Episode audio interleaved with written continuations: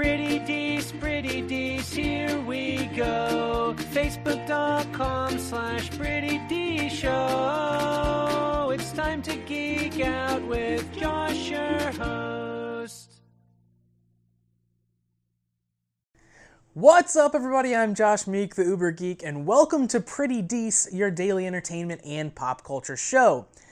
Today on the show, we're going to jump into some news that I'm pretty excited about, actually. It's Power Rangers news, and the news came today that Hasbro, the, of course, toy manufacturer, has acquired the rights to Power Rangers from Saban Brands. And that's the entire brand of Power Rangers. Hasbro now owns the full rights to any Power Rangers property, past, present, and obviously future. So that revolves around toys and games and, and TV shows and movies. Anything the Power Rangers has ever done or produced or now will produce. They have everything.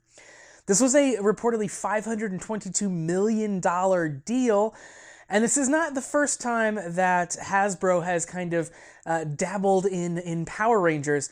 This comes hot on the heels of a deal that Hasbro signed in February, which was a $22 million deal to take on the toy licensing rights of Power Rangers from Bandai.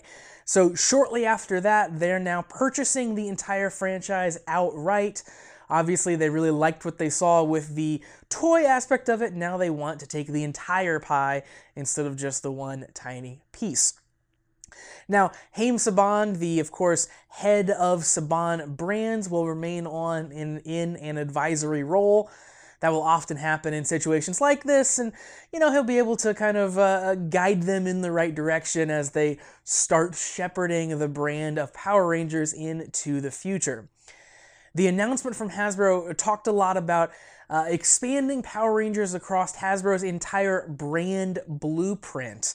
They reference toys and games, consumer products, digital gaming and entertainment, and quote, geographically throughout their entire global retail footprint. Whatever that means. It was very corporate speak, but basically they're saying they want to sell you a bunch of Power Ranger stuff and they want to make a bunch of Power Ranger stuff. Now, Power Rangers, of course, as you probably are well aware, is a series that's been going on for quite some time. And uh, it was a it's a superhero show that kind of has some weird origins. It uses footage from Japan's uh, even longer running Super Sentai series.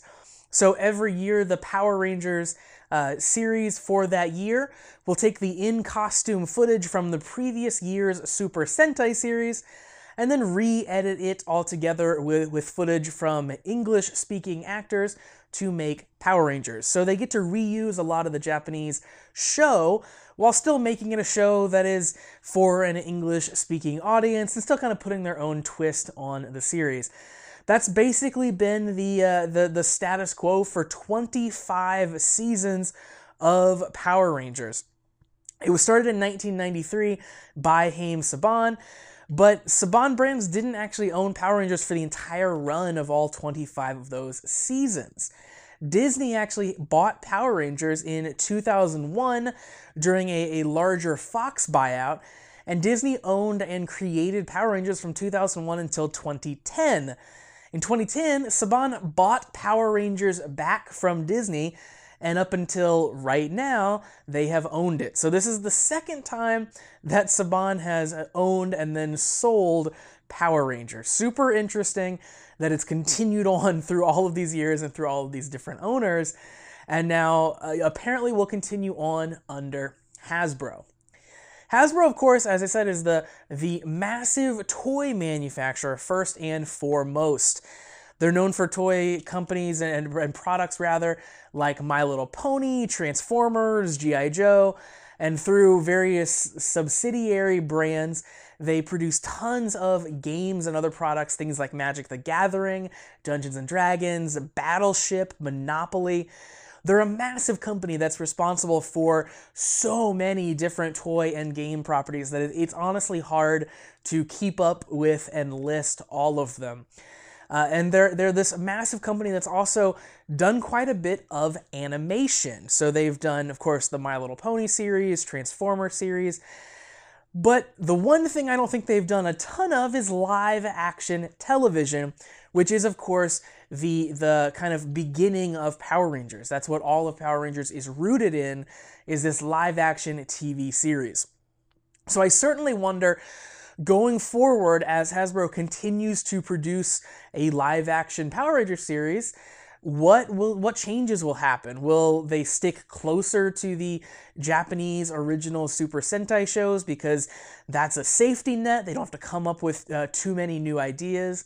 Will they keep the show very, you know, young kid focused? Will they make it a little bit more adult?